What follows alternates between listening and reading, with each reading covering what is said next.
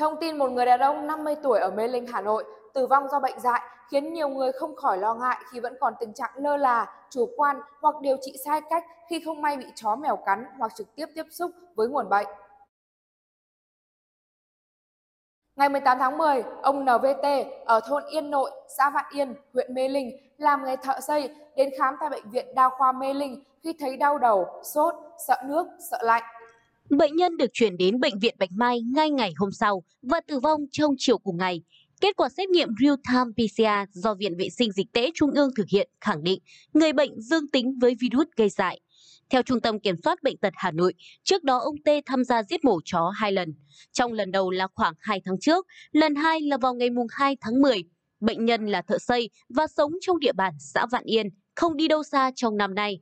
Ông Tê có tiền sử bị cao huyết áp 2 năm nay, điều trị không thường xuyên, chưa tiêm vaccine phòng dại, huyết thành kháng dại. Nguy cơ nguồn nhiễm được xác định là tại địa phương, xã Vạn Yên, huyện Mê Linh, nơi vẫn còn 26% số chó nuôi chưa được tiêm phòng trong năm 2022. Liên quan đến sự việc, 24 người khác đã được tư vấn đi tiêm dự phòng đủ 5 mũi vaccine phòng dại. Đó là những người tham gia giết mổ chó cùng với ông NVT, người nhà bệnh nhân bị phơi nhiễm trong quá trình chăm sóc, tiếp xúc với bệnh nhân. Riêng trường hợp anh trai bệnh nhân có vết thương chảy xước ở bàn tay và tiếp xúc dịch nôn của bệnh nhân đã được tiêm thêm huyết thanh. Theo các chuyên gia y tế, nguyên nhân gây ra bệnh dại là do một loại vi khuẩn có tên là rhabdovirus có trong nước bọt của những động vật bị bệnh dại. Bệnh dại lây từ nước bọt của động vật bị dại thông qua vết cắn, liếm. Ổ chứa virus dại trong thiên nhiên thông thường là động vật có máu nóng, đặc biệt là chó. Ngoài ra, virus dại cũng được phát hiện ở mèo, trồn, rơi và các động vật có vú khác.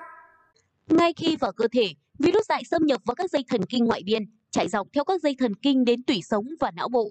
Mỗi ngày virus dại di chuyển được một đoạn đường từ 12 đến 24 mm.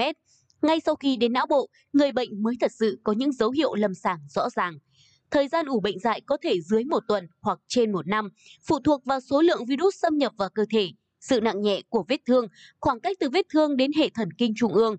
Vết thương càng ở gần hệ thần kinh trung ương như mặt, cổ, đầu, ngón tay, cơ quan sinh dục ngoài thì những thời gian ủ bệnh càng ngắn. Theo Tổ chức Y tế Thế giới WHO, bệnh dại phổ biến trên toàn thế giới. Hàng năm căn bệnh này gây ra cái chết cho 60.000 đến 70.000 người và hàng triệu loại động vật khác. Bệnh dại là căn bệnh vô cùng nguy hiểm. Khi phát bệnh, người đã bị bệnh dại gần như tử vong 100%. Tuy nhiên, nhiều người vẫn còn lơ là, chưa hiểu rõ về bệnh dại nên rất chủ quan, đặc biệt là điều trị sai cách gây nguy hiểm đến tính mạng. Tại Việt Nam từ năm 2010 đến tháng 9 năm 2022, tổng cộng đã có 1.066 người, trung bình 82 người trên một năm tử vong vì bệnh dại. Hàng năm khoảng 500.000 người bị chó cắn phải điều trị dự phòng, gây thiệt hại khoảng 700 tỷ đồng mỗi năm. Theo báo cáo của các cơ quan chuyên ngành về thú y và y tế các tỉnh, thành phố, từ đầu năm 2022 đến hết tháng 9, cả nước ghi nhận 40 người tử vong do bệnh dại tại 16 tỉnh, thành phố. Đặc biệt, trong thời gian gần đây, số người tử vong do bệnh dại có chiều hướng giảm ở các tỉnh có nguy cơ cao. Ngược lại, lại có xu hướng gia tăng ở các tỉnh có nguy cơ thấp và xuất hiện mới ở một số tỉnh thành. Nguy cơ dịch bệnh dại tiếp tục xảy ra và gây ra bệnh trên người trong thời gian tới là rất cao. Bộ Nông nghiệp và Phát triển Nông thôn đã chỉ rõ một số nguyên nhân chủ yếu của bệnh dại gia tăng là do trong vòng 6 tháng đầu năm năm 2022, cả nước có gần 7 triệu con chó, nhưng chỉ có 40% được tiêm phòng. Có 13 chiếm 20% tỉnh thành phố đạt tỷ lệ tiêm phòng trên 70% tổng đàn chó. Chó mắc bệnh dại chủ yếu không xác định được chủ, chưa được tiêm phòng vaccine dại. Công tác quản lý đàn chó của một số địa phương còn lỏng lẻo. Bên cạnh đó, việc người dân nuôi chó không chấp hành việc đăng ký, nuôi nhốt chó, tình trạng chó thả rông, không đeo dọm hõm cho chó, dẫn đến cắn người, thậm chí là có trường hợp tử vong gây bức xúc trong xã hội. Theo Cục Y tế Dự phòng Bộ Y tế, trên thế giới hiện chưa có thuốc điều trị đặc hiệu. Bệnh dạng nguy hiểm nhưng hoàn toàn có thể phòng tránh được. Việc tiêm phòng cho chó là chiến lược tiết kiệm chi phí nhất để ngăn ngừa bệnh dạy ở người.